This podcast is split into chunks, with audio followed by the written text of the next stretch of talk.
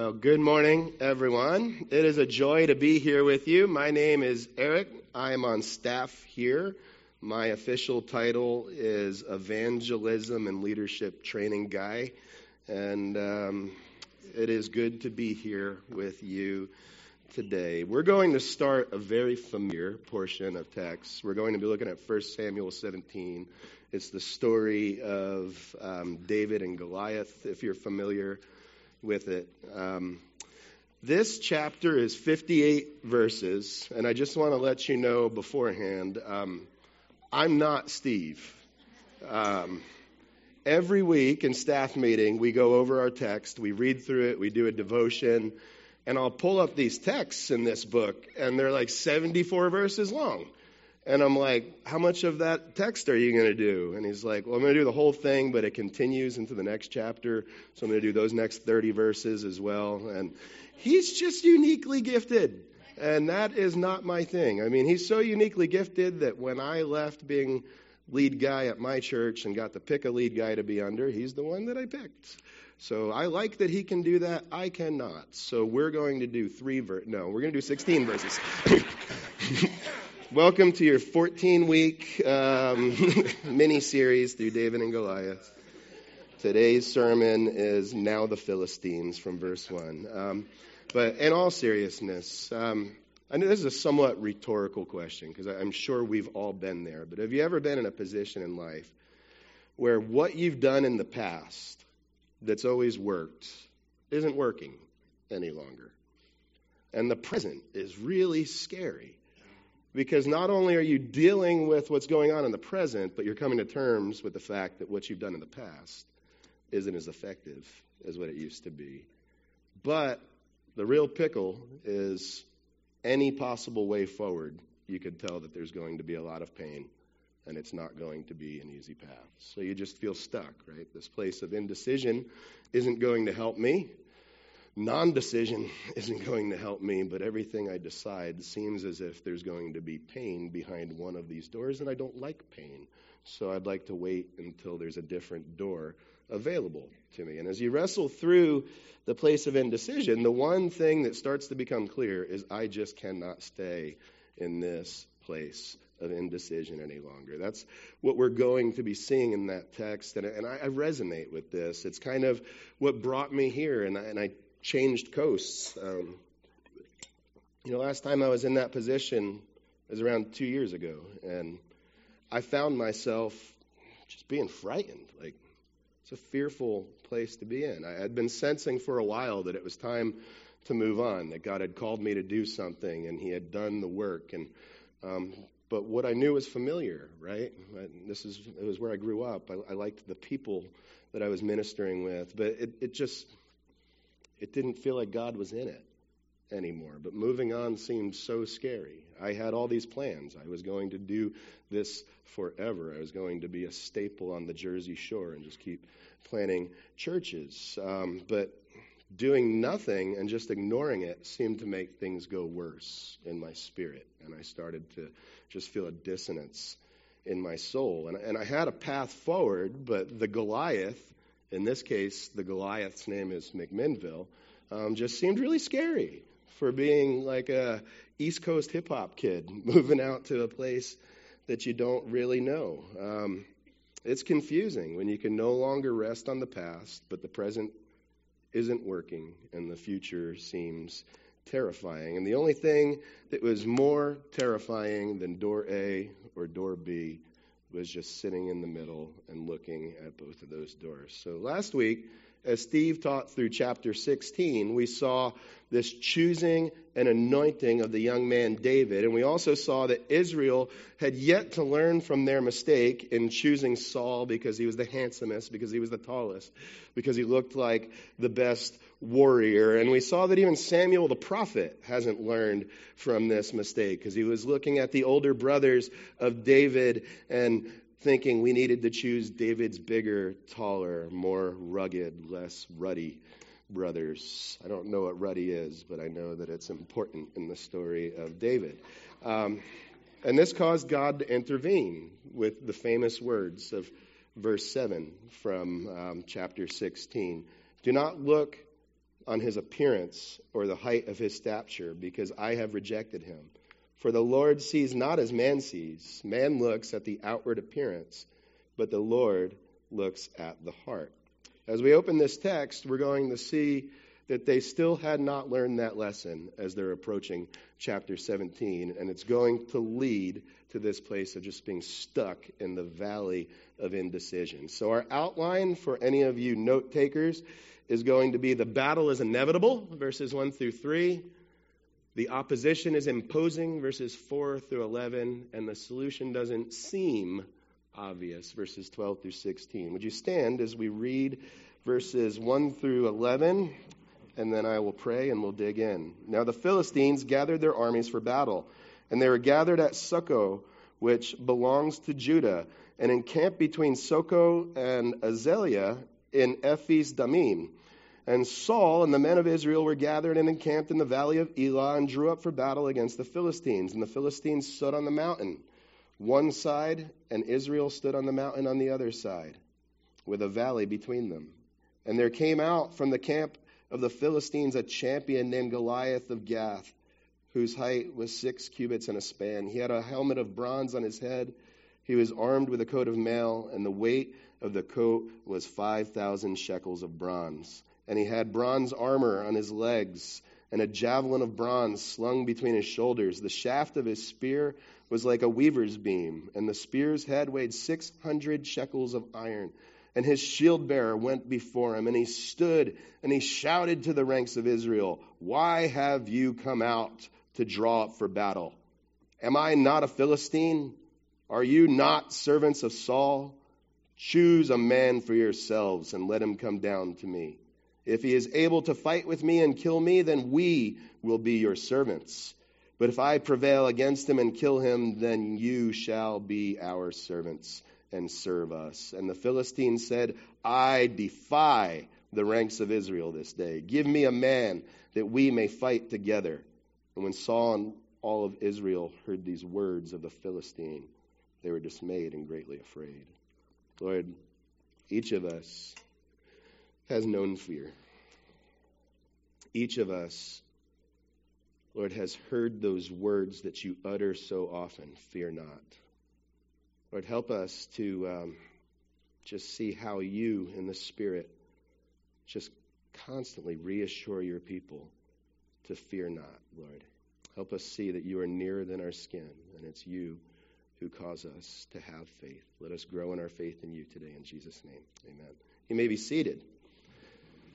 So, our first point, the battle is inevitable. So, verses 1 through 3 set the setting for one of the most famous battles in all of Scripture. The Philistines have regrouped and the armies are aligned together for battle. I think I have a map up here for anybody that would like to uh, follow along with that. And they're regrouping right on the outskirts of Israel's territory. If you look on that bottom map where you see Socoh and the little red dot and gray dot, they're right on the outskirts of the territory of Judah. And this scene is very familiar to the Battle of Michmash that we saw in chapter 14. That was the one where Steve had the great hand drawn maps for. Um, and it's supposed to be very similar. Like a lot that we're going to read is going to conjure up imagery that we read in that chapter. So you see the Philistines gathered, you see directly to the north of them, you see the Israelite encampment. And then verse 3, it tells us that. And they drew up in a line of battle against the Philistines, and the Philistines stood on one on the mountain on one side, and Israel stood on the mountain on the other side, and there was a valley between them. So just like the pictures we saw back in chapter 14, there's this ravine. You have the armies of Israel up on one side, you have the armies of the Philistines, and they're able to see each other from those two mountains. And there's this valley between them. And um, that's why, if you saw the title of my sermon, I called it Stuck in the Middle with You, because you got clowns to the left of them, jokers to the right, and there he is, stuck in the middle with somebody that he's not going to want to be stuck in the middle with, as we're going to see in a couple of verses. And you're going to see that the valley between them is not merely an explanation of the topography of the land that they were in. This is an indictment against Saul that is going to get so much clearer as the story goes along. Because there was no reason for the Israelites to even be in this position to begin with. God told them in the very beginning of the book that he would have routed the Philistines if they just asked. I mean, it's like it tells us in the book of James you have not because you ask not. When you ask, it's to spend it on your own pleasures. God told them, Ask of me. We know through the Psalms, he said things like, Ask of me, I will give you the nations as your inheritance. He wanted to be asked, he wanted to be their father, he wanted to be their king. They didn't have to be in this position. But even once they chose a king for their own, their own choosing, God himself assured Saul that he had given him everything that he needed to defeat the Philistines. And he said, I am going to rout the Philistines through you. God had already defeated the Philistine armies for them previously. So they should have been at least able to look back and say, God has already done this on our behalf if I just turn to the left a couple of pages. Well, in Hebrew, turn to the right a couple of pages. But they could have seen that God has already acted thusly on their behalf. And when they had defeated the Philistines previously, if they would have just continued the chase, if they would have continued the rout, if they would have completely routed those armies, they would not be in this spot, which is interesting because that ends up being a picture of the process of sin and sanctification throughout the rest of this book and throughout the books of Kings and Chronicles. We see that the people refused to cut down the high places. They refused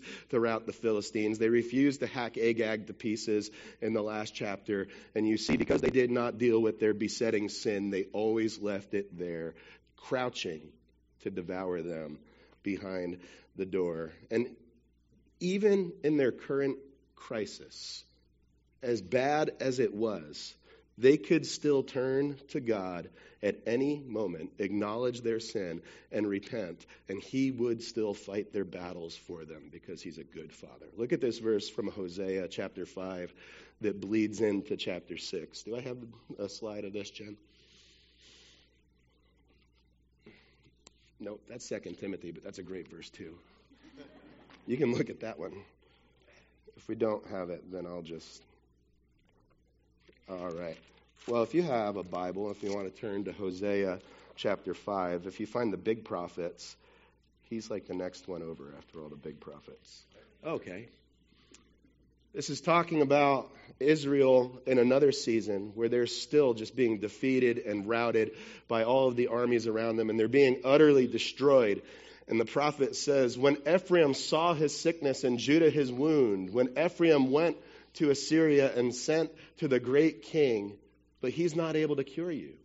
He's not able to heal your wound. Again, they went to somebody that was not God as their king, and he's saying he couldn't heal you, but Look what God has to say. For I will be like a lion to Ephraim and like a young lion to the house of Judah. I, even I, will tear and go away. I will carry off, and no one shall rescue. I will return again to my place until they what? Just acknowledge. Acknowledge their guilt. Acknowledge that they had turned their back on their God by choosing Saul to be a man of their own image to fight their fights. Acknowledge their guilt and seek my face and their distress earnestly seek me. That's an invitation that God had for them, had for these guys, has for every single one of you. Anytime we are brought down into the valley, repentance is always an option if sin is what's keeping us in the valley. And look at the promise that comes once it shifts to chapter 6, verse 1. He says, Come, let us return to the Lord, for he's torn us. Why has he torn us? You see that? so that he may heal us. He struck us down, and he will bind us up. After two days, he will revive us. On the third day, he will raise us up. Pretty cool language right there. That we may live before him. And then look at this promise. Let us know. Let us press on to know the Lord. His going out is as sure as the dawn. He will come to us as sure as the showers, as the spring rains on Oregon that water the earth. Like, this is saying if you can be sure it's going to be rainy in Oregon at some point this year, that's how sure you can be that you can turn to your God and seek his face, and he would turn and heal you, his people. They didn't have to be in this position. This was a valley of their own creating. And I want to be clear, in case there's anybody that's in a valley here, not every time you're in a valley is it your own choosing. Sometimes the circumstances of this world, sin, the sin of others, can put you in a really rough spot. But sometimes that is the case, and that's the solution here. The valley between them is going to factor really prominently coming up, even in Goliath's taunts, which is what we're going to look at next. Look with me at verses 4 through 11. He says, starting in verse 4 And there came out from the camp of the Philistines a champion named Goliath of Gath, whose height was six cubits and a span. And I, have had a lot of thoughts before going into this section on Goliath because um, who here has ever heard of David and Goliath before? Me get a show of hands. All right.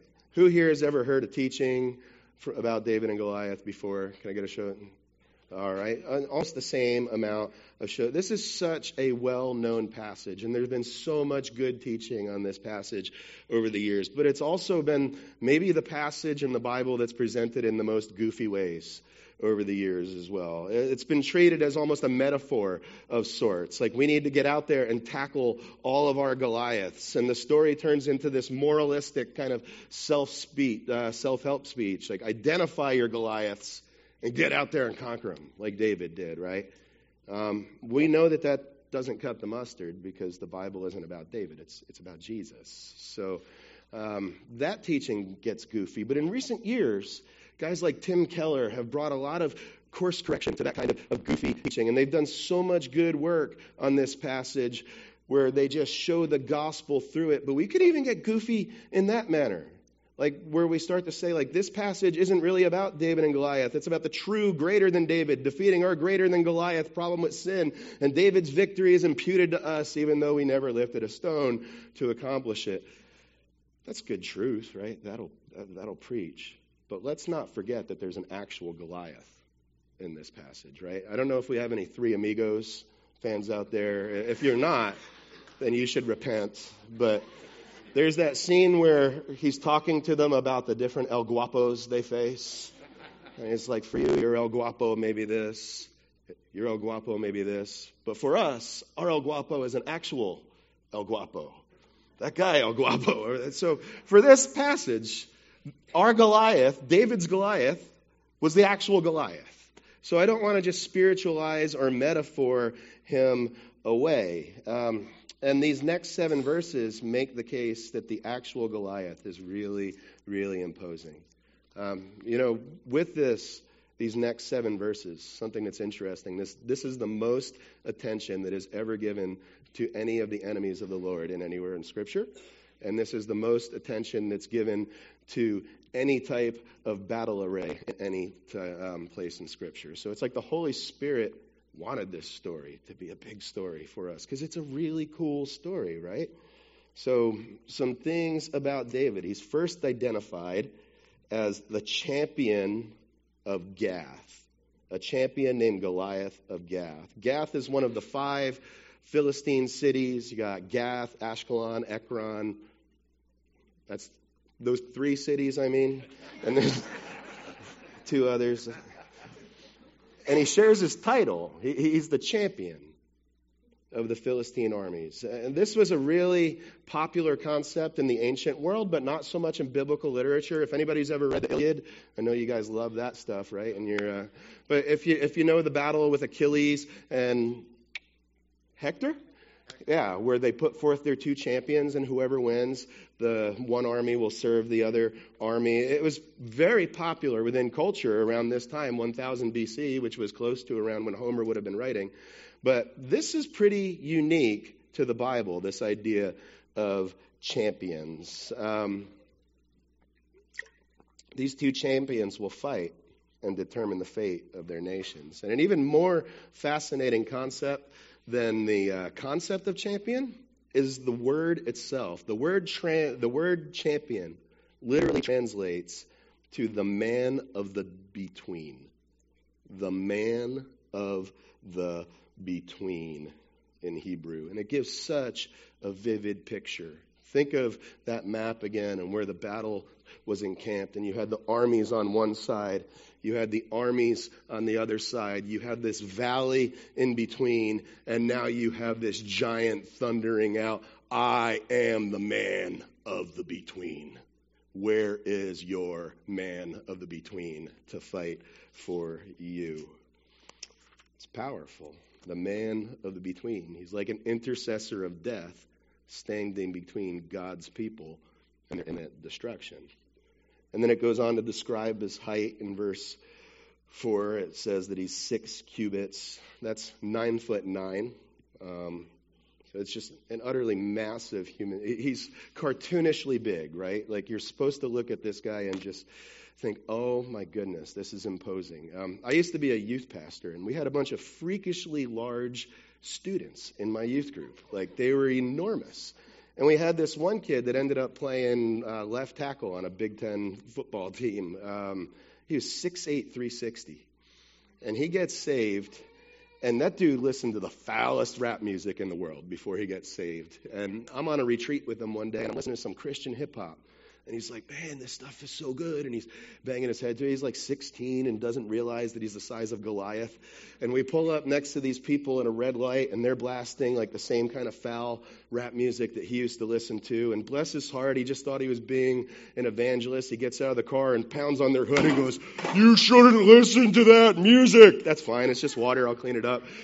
You need to listen to something better the guy in the car was just like, yes, sir. And we gave him a CD, and I was just like, clearly, like, this is just, he's looking at this cartoonish man telling him that he should turn off his music. And I mean, that's what it must have been like when you're seeing this nine foot nine man. And then look in verses five and six as it describes his armor. It says he had a helmet of bronze on his head, and he was armed with a coat of mail this, this coat of mail, the word that it uses here describes dragon scales. And it's saying this nine foot nine man is covered in dragon scale armor made of bronze. And look what it says about this armor.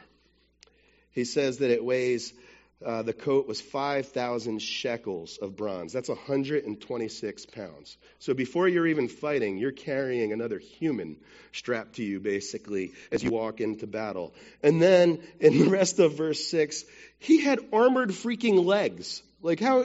That's not even fair. You're nine foot nine, and even your legs are covered in armor. He had a bronze armor on his legs a javelin of bronze. Javelin's not the right term. If any of you know what a scimitar is, like the curved blades that you see mostly in Arabian areas of the world, he had a long scimitar strapped to his back. This is a terrifying, imposing figure. Then it goes on to say that he had a shaft in verse 7 of his spear was like a weaver's beam that's discussing the size of it. I don't know much about weaving and weaver's beams, but all the commentaries say what it's trying to say is it's a really massive spear. Um, it's like a weaver's beam, and it was, where we at? This is hard for me to follow this morning. And his spearhead weighed 600 shekels of iron, and his shield bearer went before him. That's saying that just the head of his spear weighed 15 pounds if you can imagine that. Just a little piece of history for any of you history geeks out here. It's really neat how the armor goes back and forth from bronze to the iron tip. Um, if you look at the dates of the transitioning between the Bronze Age into the Iron Age, Most of them will date it between 1100 to 800 BC, which have been accurate during this time. So you see these Philistine armor makers, like Steve was talking about a couple of weeks ago, they're actually keeping up with the times and outfitting him with the latest and greatest armor as it transitions into the Iron Age. And not only does he have all of this, it says his shield bearer went before him. The term shield there, there were two types of shields in the ancient world. There was like your Captain America shield, right? And then there was a shield that was a full body size shield. He's nine foot nine. What do you think you'd have to look like to be the shield bearer to be able to carry a nine foot? This wasn't like one of the little pages from Monty Python and the Holy Grail, right?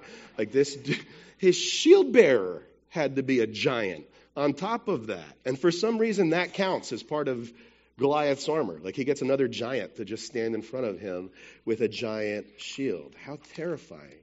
And then in verses 8 through 10, you begin to see his taunts. Look with me at verse 8. He stood and shouted to the ranks of Israel, Why have you come out to draw up for battle? And what a terrifying question. The emphasis actually in the Hebrew is on the you. It's why have you come up to draw up for battle? I don't know if you've ever been in a fight or a skirmish of any kind. But if the person just looks right into the window of your soul and says, Why have you come up to me for battle? See, Henry's not scared because he knows he could take me. But that would scare most people. I just picked the wrong person to use the illustration with. Um, terrifying. He is just trolling them, if you will, to take the hearts out of them. And then he asks another question Am I not a Philistine. The grammar here, the definite article should actually be a the. He's saying, Am I not the Philistine? When you look at all Philistines, am I not the embodiment of what a Philistine warrior should look like? And then the next question, but aren't you just slaves of Saul? I'm the Philistine, and you're going to send your servants to come and fight me. So he's trolling but he's also agitated by it, seemingly. And then he asks the most damning question of the whole chapter. It's not a question. Choose a man for yourselves and let him come down here. That language should sound very familiar with you because Samuel's used it twice already in this book to describe what they've already done. You have chosen a man from yourselves who is head and shoulders. This is the language that was used of the choosing of Saul. So as he sits there and defies them and says, Choose a man from among yourselves, the answer is we already have. But they've lost so much faith in Saul that nobody's raising their hand to give that as a viable option forward. Man, it must have been disheartening to know that they've asked for a man because they thought that they would be in this position. And now they're in this position and they're being told, choose for a man among yourselves. and Goliath asks for the champion to come down to the valley. So the man of the between says, I'm going to be down here in the valley between these two armies. Bring your man of the between to come down and face me. And Saul's and Israel's response is fear. Look at verse 11. It says, When Saul and Israel heard these words, the words of the Philistine, they were dismayed and greatly afraid. Dismayed does not do this word justice, it means shattered. They were shattered when they heard this taunt.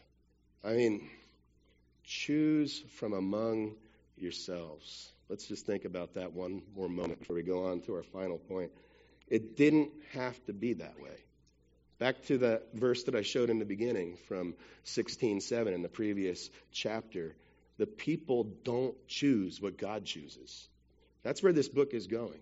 Do you see that? I mean, so many people love to talk about choice. Hey, it's, it's my choice. It's my choice. It's my choice. When you look at when you look at the Bible, left to our own devices, we consistently choose bad all the time. It's like anything that I do that's worthwhile, blame Jesus. Literally everything else is probably my fault. Um, they don't get it. They didn't have to be here. And now Samuel's just tightening the noose a little bit, and he's going to drop some clues in our final four verses to show this was of your own choosing. Look at 12 through 16. It says, Now David was the son of an Ephrathite of Bethlehem in Judah named Jesse, who had eight sons. In the days of Saul, the man was already old and advanced in years. The three oldest sons of Jesse had followed Saul to battle, and the names of his three sons who went into battle were Eliab, the firstborn, and next to him Abinadab, and the third being Shammah. So we have Saul introduced again. In, oh, yeah, I spelled my verse, so I can't drink it. Um, he's the son of Kish. He's a Bethlehemite. Is there, you were I could have done that more easily than you, too. Thank you, Randy. Um, verse 13, we see that he puts forth the three oldest brothers. Again, again, we're seeing some intentional echoes of the last chapter. The three oldest are again named. But what do we know about the three that were named from the last chapter? Anybody remember? God sums it up. He did not choose them. It certainly brings back again echoes of 16:7 that man does not choose as God does because man looks at the outward appearance. The Philistine is asking for the people to choose a man. The guy that they've chosen is not up for the task, and now they're sending three more people who have already been rejected by the Lord to go fight for them on the battlefront. Verses 14 and 15 says David was the youngest. The three eldest followed Saul, but David went back and forth from Saul to feed his father's sheep at Bethlehem. For 40 days, the Philistine came out and came forward and took his stand morning and evening. So we have David beginning to be introduced here in verse 14. And as he's introduced, uh, I'm sure you guys have probably heard this old joke where there's a man and he's, he's about to die in a flood and he's about to be drowning and he's on top of the building, right? And the flood waters are rising and he's praying to God to save him. And he says, God, would you, uh, would you save me? And a boat comes by and says, jump in. We'd like to rescue you. And he says, no, no, no, I'm waiting for God to save me. And then a helicopter comes and drops the ladder and he says, no, no, I'm waiting for God to save me. And then he dies, right? And and he goes to heaven and, and he says like god what was up? I thought that you were going to save me. And he says i sent you a boat and a helicopter. How much more do you want? And that's the way that this story is reading right? Like it's supposed to be so obvious. Choose from a man from among yourselves. Choose a man choose a man choose a man. And god's saying i chose one already. And in case you forgot i'm going to reintroduce him for the third time so far in this story to show you that you do not continue to have to choose a man. You can trust in God instead. So he's going to bring David, and I want to just point out something to you for the benefit of your soul. There's a reason that God sent David. God wants to save. Do you understand that? Not only can he save, not only is he mighty to save, God wants to save. God loves you. God sent David because he knew that that was the one that was going to protect his children and save them. I mean, think of the title that was yelled at Jesus when he came in during the triumphal entry. Does anybody know what it was as he enters into Jerusalem and they shout, Hosanna! Save us now! And he receives that praise from them because it's the very thing that he desired to do. So our passage ends with those further taunts from David, I mean, from Goliath, and we're going to see how that's dealt with in next week's passage. But I wanted to give you guys just a couple of points of application for anyone that's being feels like they're stuck in the middle. Maybe you're in the valley between two hard sides, and I just want to give you a couple of thoughts from our text by way of application as we close. Number one, and I, think I'm going to have these up. There's, and I can email them out if anybody wants them. Is it possible that you're looking as man sees and focusing on outward appearances? I know for me that when things look overwhelming, It's because I look at the overwhelmingness of the situation and I'm not looking at the bigness of my God. And when I focus on the overwhelmingness of a situation rather than the bigness of my God, God seems smaller to me and the situation seems so much larger and so much scarier. Point two Have you ever routed the Philistines or hacked Agag to pieces? Or the Philistines of the past returning to bite your heel? We see this refrain, especially throughout all of the Old Testament. The people refuse to cut down the high places, and they continue to go back to the high places. They, can, they refuse to rout the Philistines, and they're still continuing to be tempted by the Philistines. They refuse to remove the gods of the nations from the land, so they continue to be enticed after the gods of the nations. Ask yourself, like, have you killed sin? Through the power of the gospel, or is sin still nipping at you? And if you're playing with it, know this. They kept playing with the Philistines over and over, and that's how they got themselves in this situation. So don't play around with your Philistine sin, brothers and sisters. Hack Agag to pieces. Number three, have you sought to honor me before the people, aka saving face? Over genuinely seeking the Lord's will and direction. Saul could have gotten out of this situation back in chapter 15, verse 30, but he takes the opportunity to ask Samuel, wait, wait, wait, just make sure you honor me and make me look good in front of the people because I don't want to save face in this situation because the pain of not saving face to him was greater than the pain of not having intimacy with his God. Consider that. And if we get to that place where it's appearances and images, then why would we be surprised if his voice is hard to hear in a season? Number four, have you ever identified your fear and asked yourself, what am I not believing about God? That's probably the one that's just most clearly from the arc of our text today. God wanted to do so much more for them than they knew, than they could understand or that they believed. There was so much that they were believing about the trial and simultaneously not believing about their Savior. Number five, has God already sent you help, but you're waiting for the Lord to save you? And the last one, and um, Brian, um, worship team, you, you can come up. Uh, have you genuinely sought out the true man of the middle? Uh, I'd like to read a scripture for you as we close. It's from 1 Timothy 2:15 and it says that there's but one mediator between God and man, the man Christ Jesus. So as Goliath presents himself as the man of the between against God's people, Paul tells us in the pages of the New Testament that we have the true man of the between. For there's one mediator one mediator that can stand between God and man, and that's the man Christ Jesus. And where he is, through faith, there we shall be also.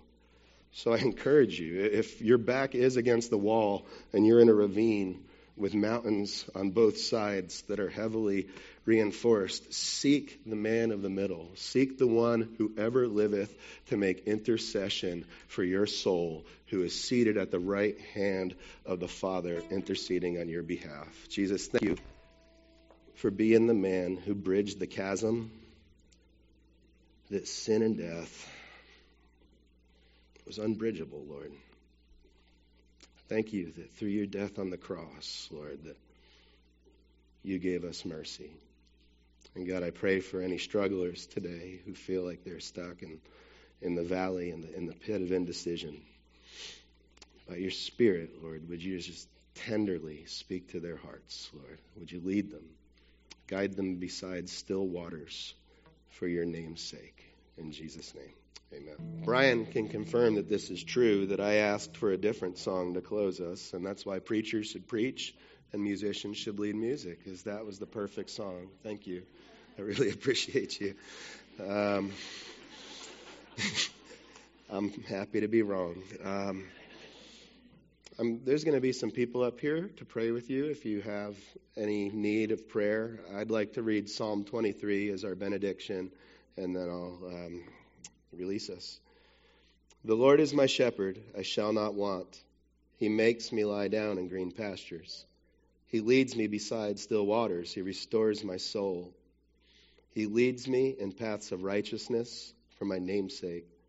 Even though I walk through the valley of the shadow of death, I will fear no evil, for you are with me. On your rod and your staff, they comfort me. You prepare a table before me in the presence of my enemies. You anoint my head with oil, my cup overflows. Surely goodness and mercy shall follow me all of the days of my life, and I shall dwell in the house of the Lord forever. Lord, thank you that you are with us in the valley. Lord, thank you that we can always turn to you, our Abba Father, and that you are always happy to receive your children. We love you. We ask that you would fill us with your spirit as we leave this place. Help us to be missionaries in the places where we live, work, and play. In Jesus' name, amen. You're excused. See you next week.